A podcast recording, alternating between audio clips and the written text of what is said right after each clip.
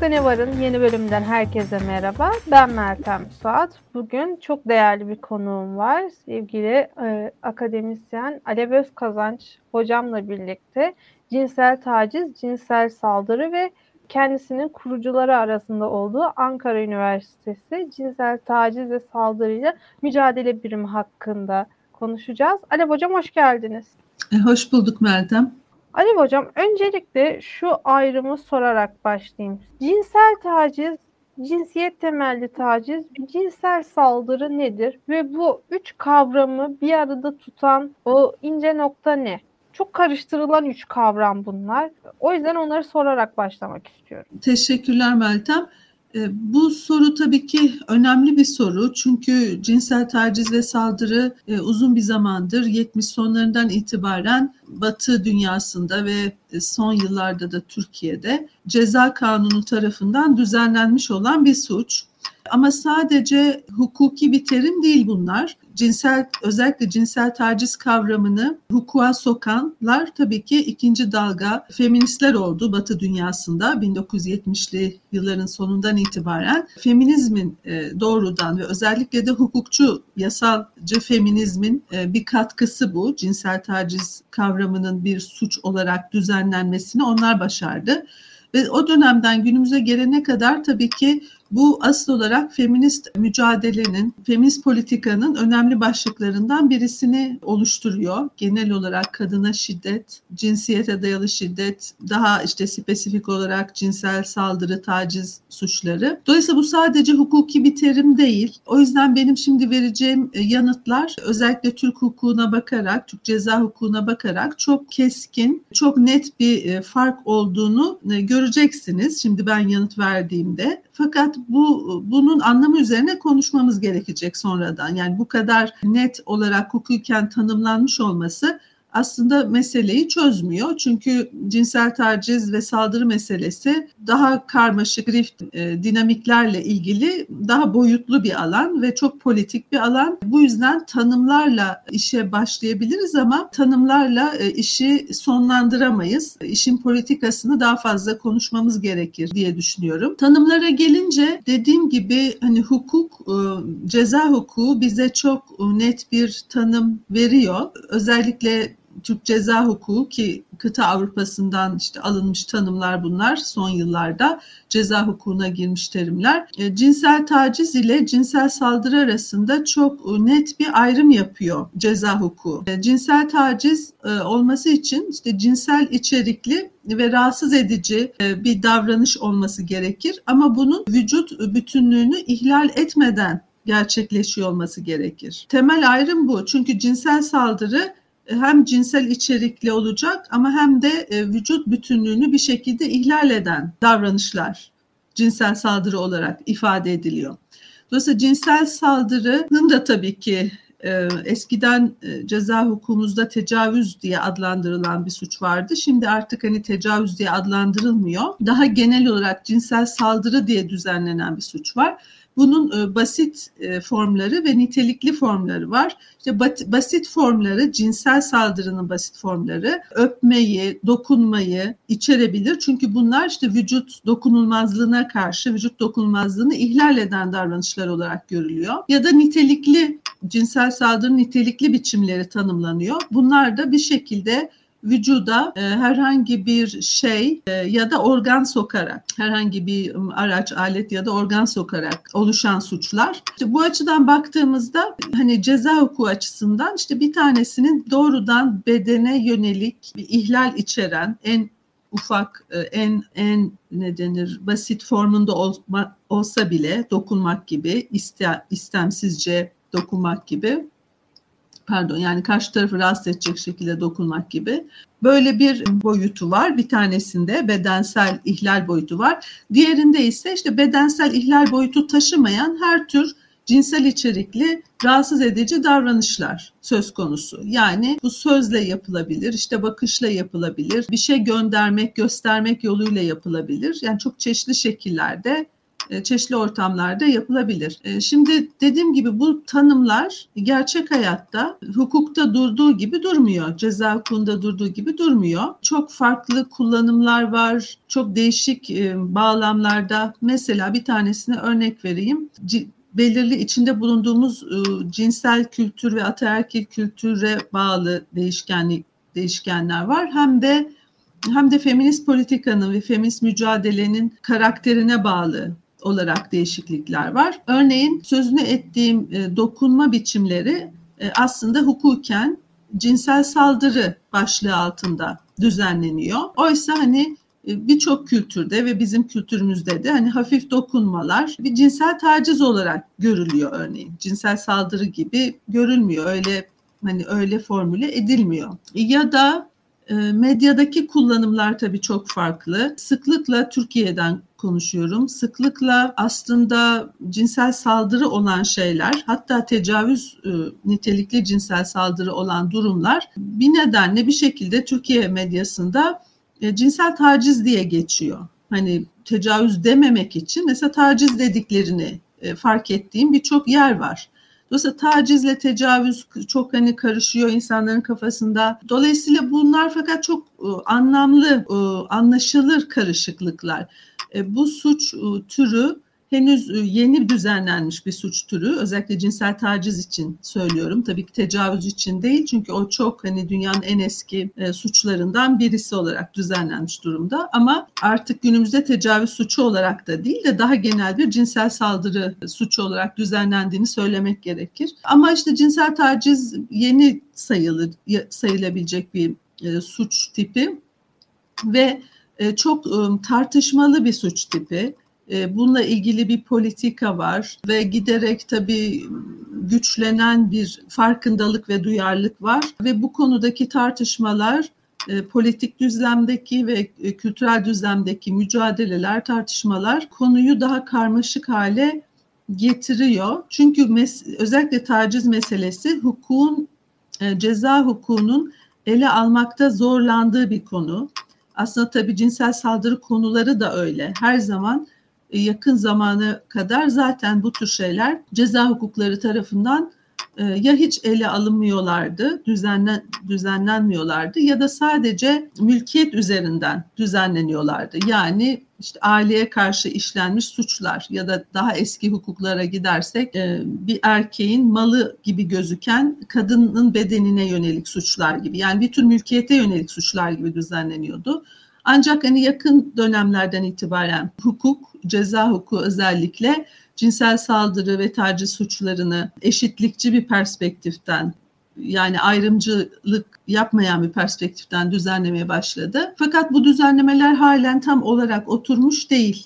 Bu suçların hala bir tür e, geniş bir cezasızlık alanında var olduğunu söylemek gerekir. Yani halen çok büyük ölçüde bu suçların cezasız kaldığını, daha büyük bir kısmının adli makamlara tabii ki hiçbir zaman bildirilmediğini, bildirenler, bildirilenler içerisinde de ancak az bir kısmının düzgün bir şekilde e, ele alınıp sonuca ulaştırılabildiğini, büyük bir kısmının cezasız kaldığını biliyoruz. Yani bu suçlar özel türden suçlar. Tam olarak hukukun iyi bir performans gösterebildiği durumlar değil. Cinayet suçu gibi değil. Öyle ya da bir gasp suçu gibi değil. Dolayısıyla bu alanın politikasını daha fazla düşünmemiz gerekir bence.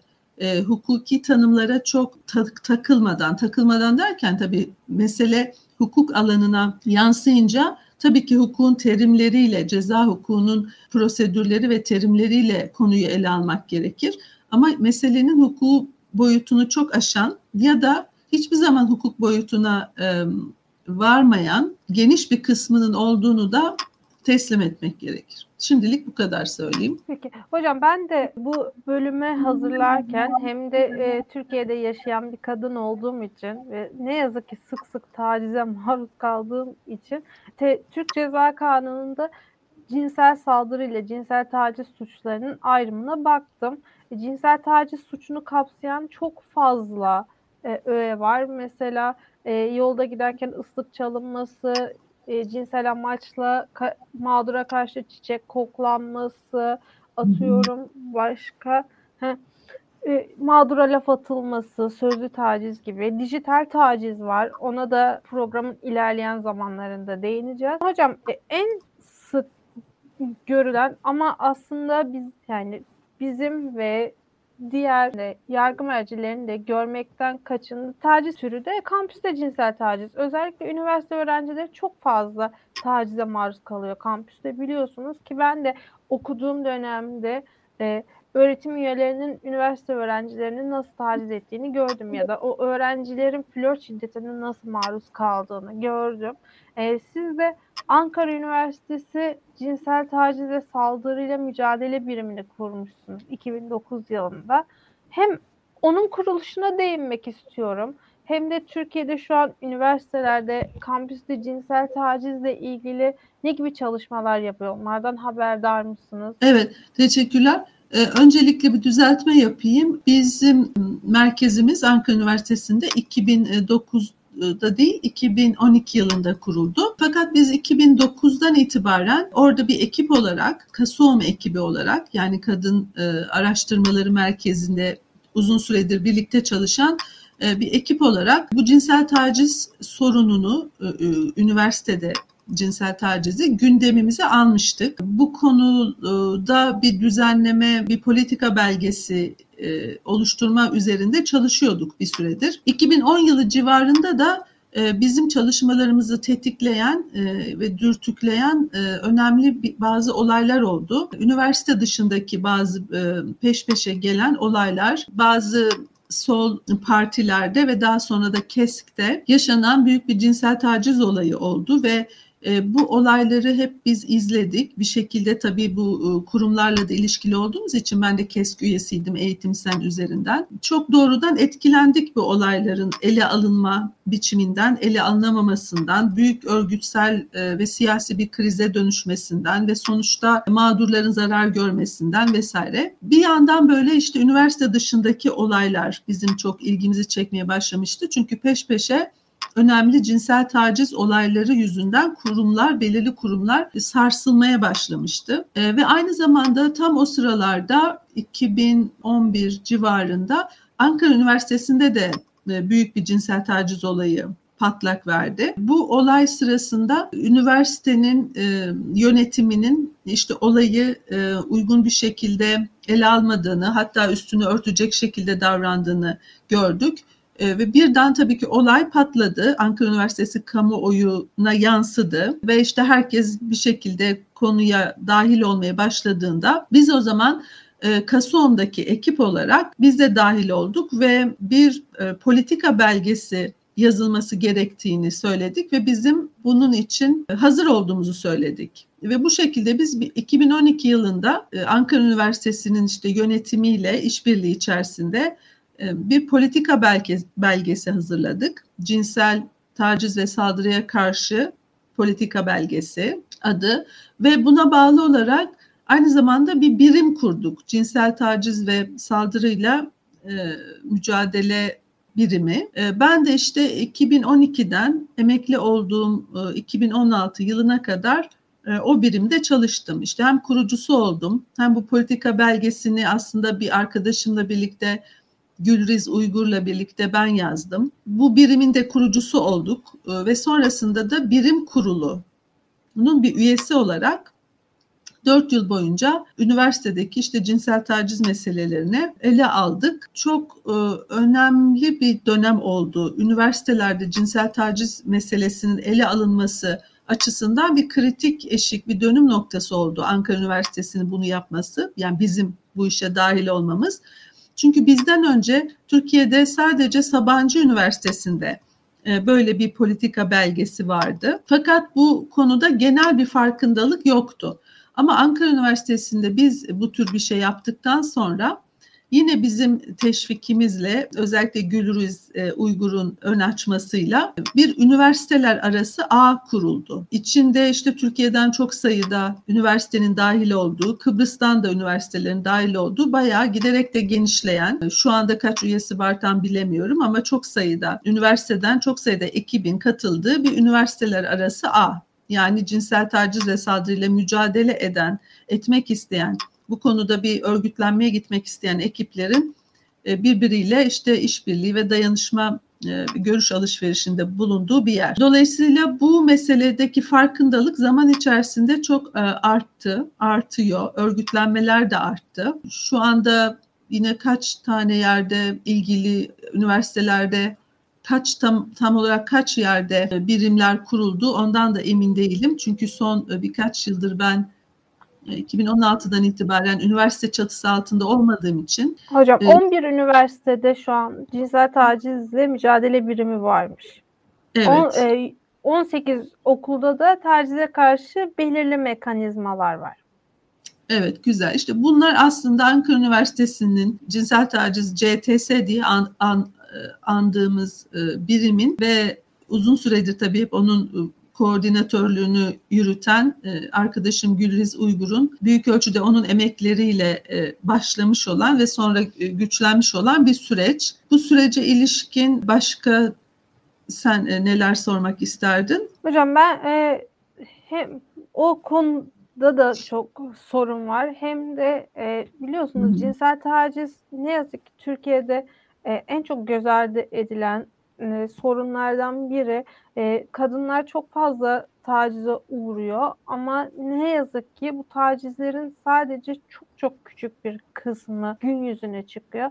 Ben araştırma yaptığımda e, 2020 yılında Türkiye'de en fazla açılan davanın cinsel taciz davası olduğunu öğrendim. 2021 yılı istatistiklerini de Adalet Bakanlığı'ndan talep ettim ancak e, devlet sırrı olduğu gerekçesiyle benimle paylaşmadılar. Ben şunu da merak et, ediyorum. Öncelikle şunu söyleyeyim. Neden bu cinsel tacizle mücadele belgesi olan okullarda LGBT bireylerin maruz kaldığı tacizden söz edilmiyor?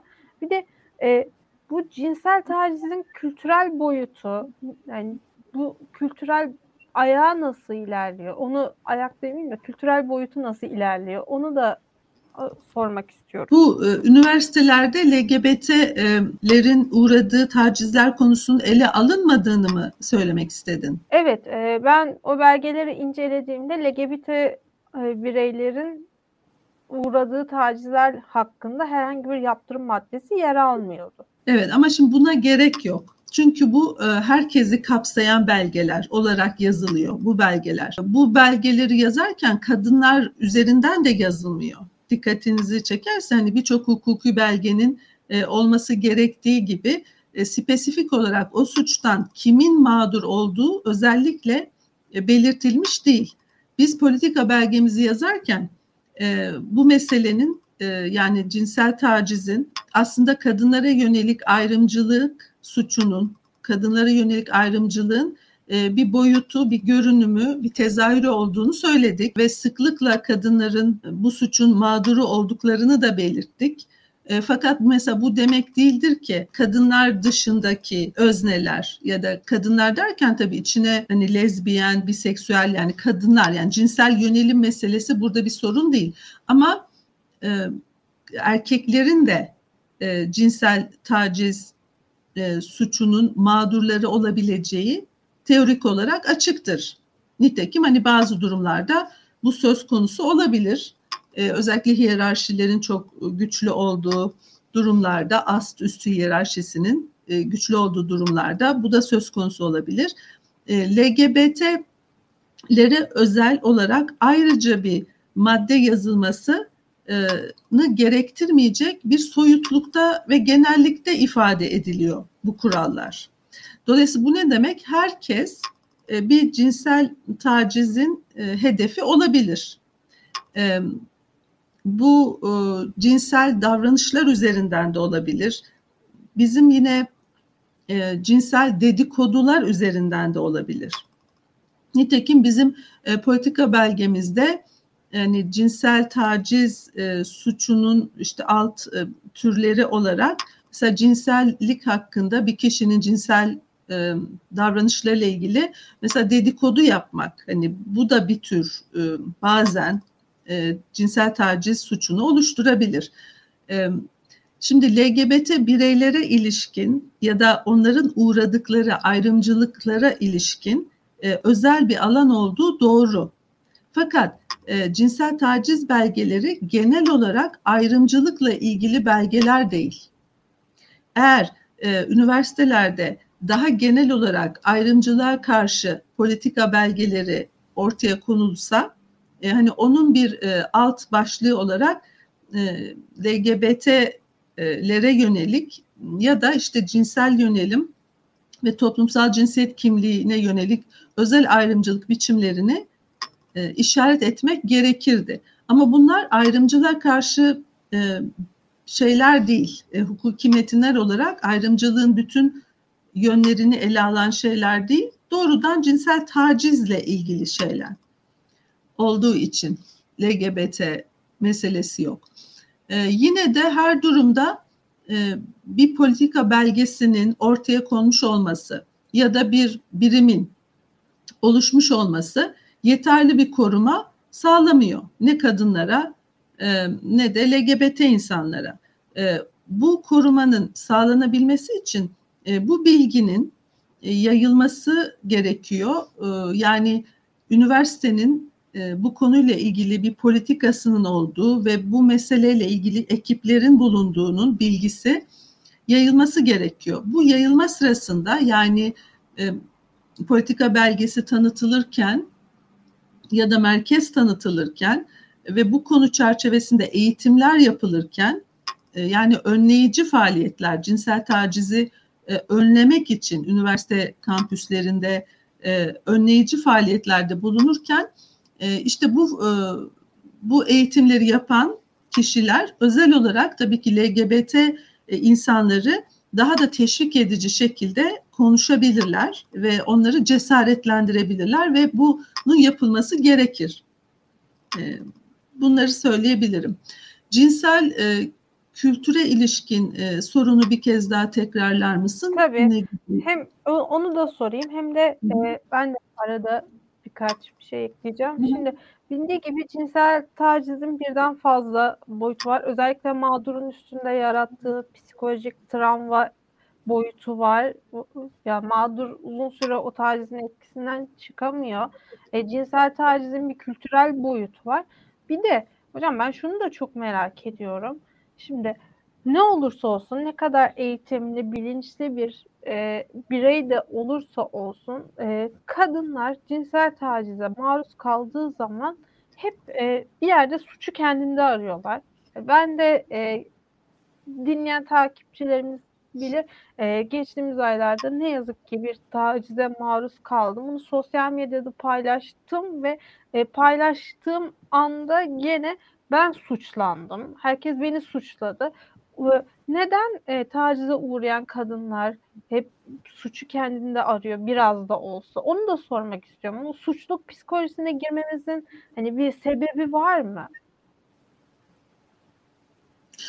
Ee, yani bu çok e, geniş bir konu. Birçok açıdan konuş konuşmak gerekir. Ama aslında daha önemli konu bu. Dediğim gibi biz hukuk e, hukuki tanımlarla konuşmaya başladık ama e, dediğim gibi mesele aslında hukuku çok aşan ya da hukuka ulaşamayan bir mesele.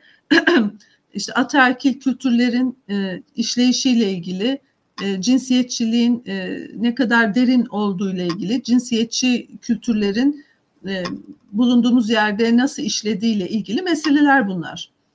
E, cinsel taciz meselesi de öyle. Yani saldırı ya da işte hani taciz biçimini e, alabilen şeylerin nereden kaynaklandığını e, düşünürsek, anlarsak o zaman kadınların tepkilerini e, hem de e, faillerin tepkilerini, daha doğrusu faillerin davranışlarını neden e, ve nasıl hani o kadar kolaylıkla e, ve sıklıkla işte taciz deneyimlerini yaşanabildiğini, kadınların neden e, bu meseleleri ifade etmekte zorlandıklarını anlayabiliriz. İşte geri planda cinsiyetçi kültür dediğimiz bir şey var. E, sadece bu bir kültür meselesi değil, cinsiyetçi yapılar var.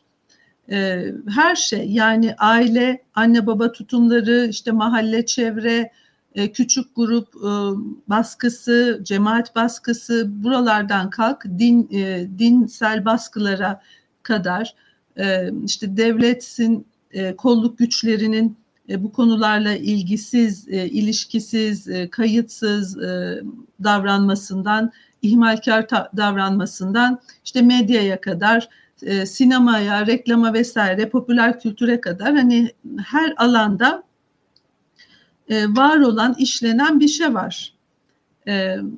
Ve bu buna işte biz hani cinsiyetçilik diyoruz. Yani kadınlara karşı ayrımcılık diyoruz. E, kadın cinsinin ikincileştirilmesi diyoruz ve bu çok geniş bir e, alan. Hani her alandan beslenen e, bir problem. Daha e, spesifik olarak cinsel taciz üzerine konuşursak tabii e, yani kadınların bu, bu da çok e, hani kaç bin yıla dayanan bir geriye giden bir öykü. E, ama en basit ifadesiyle işte erkeklerin e, kadın bedeni üzerinde e, bir söz, kontrol sahibi olma e, hak ve yetkilerini kendilerinde görmeleriyle ilgili bir durum. Bu da tek tek erkeklerle ilgili bir sorun değil. Yani ataerkillik genel olarak e, böyle kurulduğu için e, kadınların bedenleri üzerinde ve cinsellikleri üzerinde bir hak e, sahibi olmak e, e, durumu var. E, erkeklere e, bahşedilen ve işte bir takım her zaman her erkeğin değilse de işte bazen bir takım erkeklerin e, özel olarak cinsel saldırı ve ta, cinsel taciz formunda e, kullandıkları bir hak. Yoksa hani başka şekillerde de bu işliyor tabii ki ama e, her her durumda ve herkes e, cinsel taciz ve saldırı şeklinde ortaya çıkmıyor bu. E, dolayısıyla böyle bir e, hak şimdi özellikle cinsel taciz konusunda tartışmalı konular e, alanlarda daha hassas alanlarda bu şöyle e, e, tezahür ediyor ve hukuka da şöyle giriyor. Hukuka giriyor demek belki doğru ifade olmadı ama hem olayın oluşumunda hem de proses edilmesinde şöyle bir problem çıkıyor. İşte sanki mesela cinsellik erkeklerin kadınlardan talep ettiği ilk e, en azından ilk girişimde bulunduğu işte biraz ısrarla üzerine gittiği e, ve bazen de zorla almak durumunda kaldıkları bir şeydir. Çünkü cinsellik işte kadınların işte erkeklere vermek istemedikleri bir şeydir. Ee, kadınların en fazla hani rızası söz konusu olabilir gibi bir durum var cinsiyetçi kültürlerde. Yani baştan bir eşitsizlik tanımlanıyor cinsel ilişkilerin ya da cinsel yakınlaşmaların e, oluşmasında baştan bir asimetri var. Sanki bir taraf aktif, o istiyor, o almak istiyor, o yaklaşmak istiyor ve fakat diğer taraf pasif, kendisini korumak zorunda, e, istemiyor ya isteksiz ya vermek istemiyor vesaire. Bu tür bir e, söylemsel kurgu var. Söylemsel derken bu hem ideolojik bir şey hem tabii ki bu e, algılar, deneyimler, e, arzular e, konusunda reel olarak da kısmen yaşanan bir şey. Yani bu kadınlık ve erkeklik olarak bizlerin varoluşumuzu doğrudan etkileyen bir mesele bu. E, dolayısıyla hani kadınların rızası meselesi var. E, bu, bu işte hani her şeyin baştan nasıl yanlış çatılmış olduğunu gösteriyor. Birisi istiyor, diğerinin rızası var mı yok mu? İşte rızası varsa problem değil, Rızası yoksa işte taciz oluyor, e, saldırı oluyor gibi bir anlayış. E, bu yüzden aslında bu meselelerin hukuk üzerinden çözülmesi e, çok zor. Çünkü geri planda bu asimetrinin e, çözülmesi gerekir. Yani cinsel yakınlaşmalar konusundaki e, bu asimetriler ve erkeklerin kendilerine hak gördükleri e, e, bu asimetrik e, durumun e, kurucusu olan, üreticisi olan bütün toplumsal ve kültürel yapıların e, hedef alınması gerekir. Yani uzun vadede cinsel taciz ve saldırı sorunlarının e, çözümü ancak böyle büyük e, ve çok boyutlu toplumsal dönüşümlerle kazanılabilir. Peki hocam e, ben şunu da sormak istiyorum. Şimdi geçtiğimiz haftalarda e, bir haber çıktı. İngiliz bir e, kadın şu an ismini hatırlayamadım ne yazık ki. E, bu yeni platformlardan biri olan Metaverse evreninde avatarının taciz edildiğini söyledi. Ve e, taciz olayında şöyle anlattı. Üç tane erkek avatarı e, gelip benim e, be, avatarımın bedenine dokundu. Bana fiziken yaklaştılar ve bu durum beni çok rahatsız etti. Şimdi e, teknolojinin ilerlemesiyle birlikte ben böyle haberleri sık sık duyacağımızı düşünüyorum ki Metaverse evreni bu olaydan sonra bir adım attı ve kullanıcılar arasında sosyal mesafe getirme kararı aldı.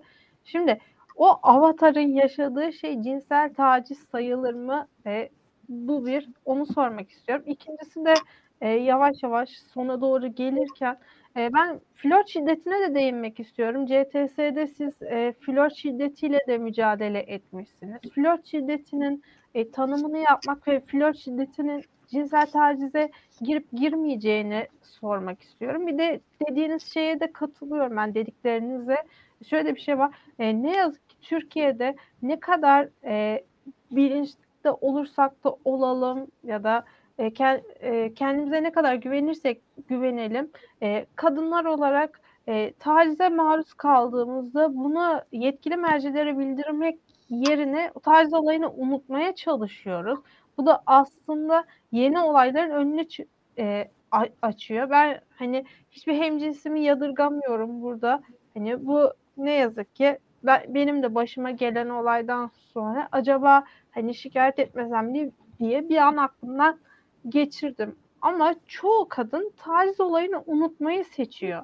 Neden hani unutmaya çalışıyoruz? O gene suçluluk psikolojisinden mi?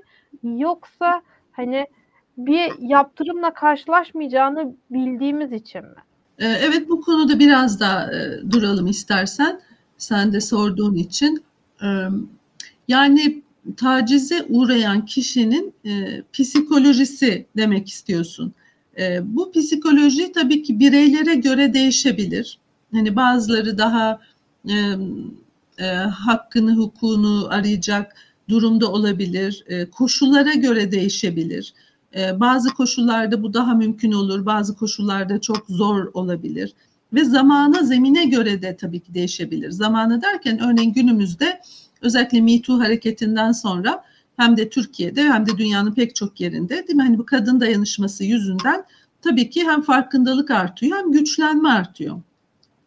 E, dolayısıyla şeyi varsaymamak lazım. Yani her zaman her durumda e, her kadın aynı düzeyde e, çaresiz hissetmiyor bu konularda. Bu zamana, bağlama, duruma, kişiliğe göre değişen bir şey ama asıl etken dediğim gibi kadın hareketinin gücüdür, dayanışmasıdır. Kadınlara iletmiş olduğu mesajlardır. Ama bunlar da yetmez. Şimdi ama senin soruların tabii ki daha genel toplumsal bir boyutu var. Hani yet, kurumlar çok güçlüyse, tıkır tıkır işliyorsa, yargısı, işte polisi e, ya da başka türlü e, mekanizmalar çok iyi işliyorsa, e, o zaman iyi işleyen şeyler insanlar rahatça başvururlar.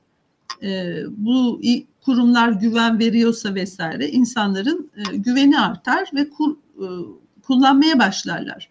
Şimdi ne yazık ki e, dünyada da özellikle Türkiye'de daha e, yoğun olmak üzere hem bu hukuki kurumların e, hukuksal e, yargısal süreçlerin işleyişi bu konularda çok zayıf neredeyse e, yok denecek düzeyde e, hem de e, e hem de diğer e, diğer kurumsallıklar da zayıfladı. Yani bu konuların götürülebileceği örneğin işte üniversitelerdeki cinsel taciz merkezleri. Bunlar da 2015-2016'dan sonra Türkiye'nin içine girdiği otoriterleşme döneminde ve üniversitelerde çok etkilendiği için mesela bu kurumlar da zarar gördü.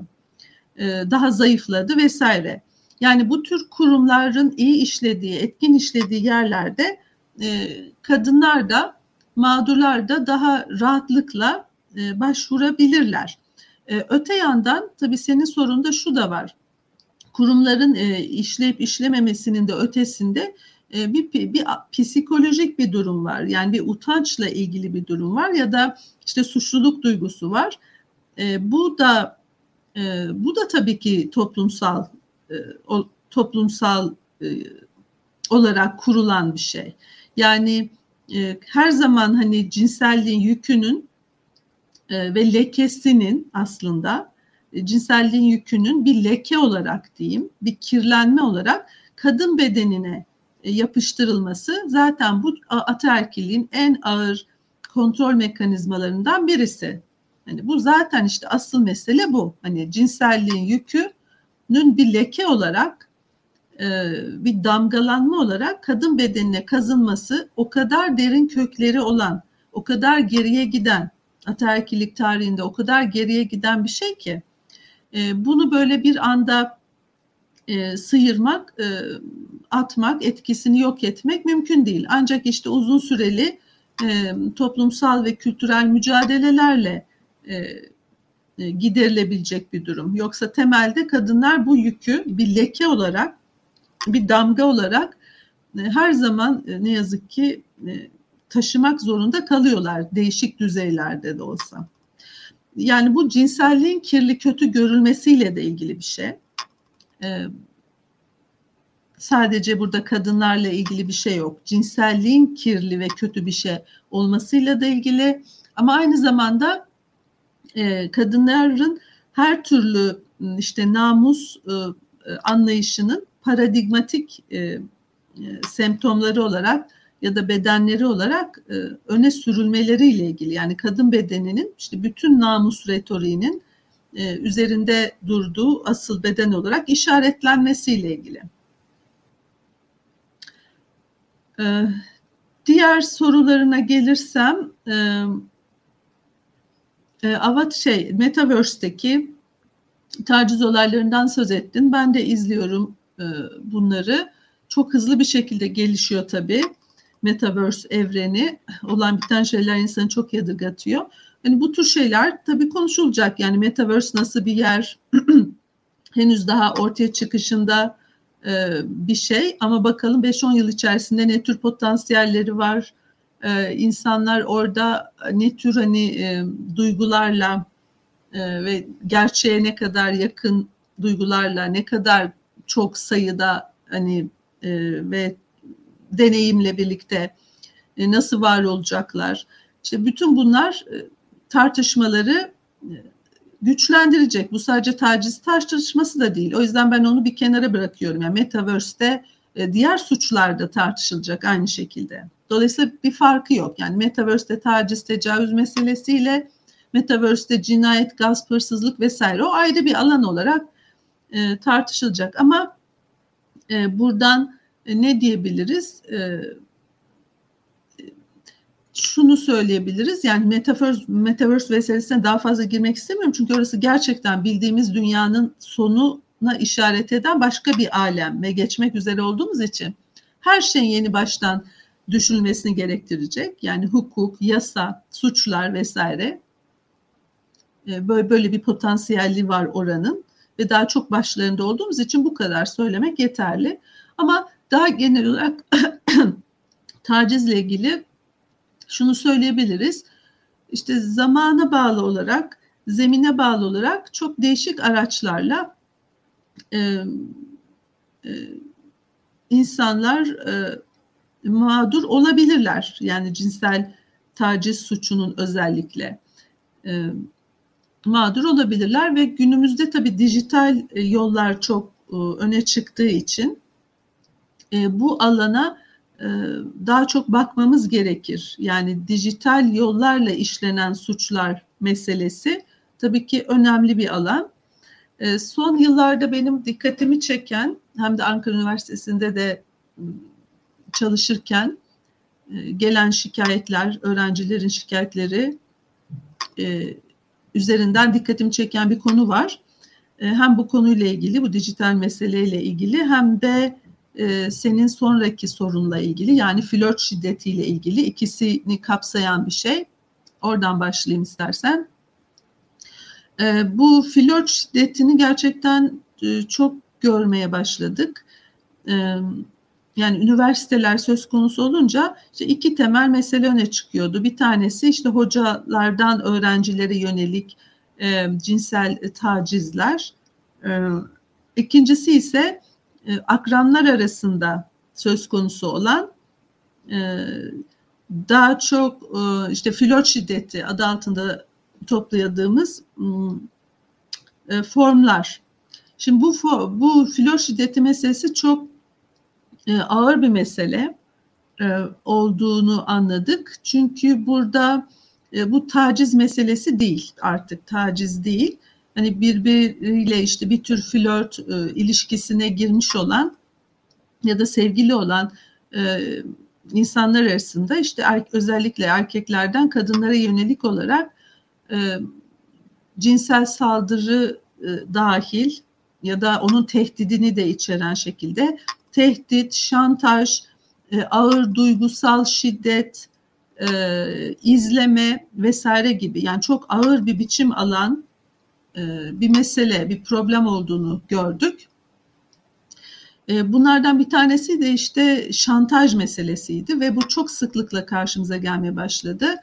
E, işte e, şeyler sırasında, e, ilişki sırasında e, fotoğraf çekmek, kayda almak, video kaydını almak ya da çıplak bedenlerin kaydını alıp sonradan ilişkiyi devam ettirmek için e, ilişkiyi zorla devam ettirmek için bunu bir şantaj meselesi olarak kullanmak. Mesela bu hani dijital meselenin araya girdiği çok önemli e, bir konu olarak dikkatimi çekmişti. Her neyse e, şunu demek istedim yani e, teknolojinin gelişmesi de tabii bu konularda çok önemli yenilikler e, çok önemli değişimlere yol açıyor. Genel olarak flört şiddetinin de ağır bir problem olduğunu gözlemlediğimizi söyleyerek bitireyim. Peki hocam çok teşekkür ederim konuk olduğunuz için. Çok güzel bir sohbetti. Ee, söylediğiniz şeyler e, bize gerçekten iyi kaynak olacak. Ee, ilerleyen zamanlarda da keyifle dinleyebileceğimiz, e, tekrar açıp açıp bakabileceğimiz bir sohbet oldu. E, konuk olduğunuz için gerçekten bir daha çok teşekkür ederim. Ben teşekkür ederim Meltem. İyi çalışmalar diliyorum. Teşekkürler.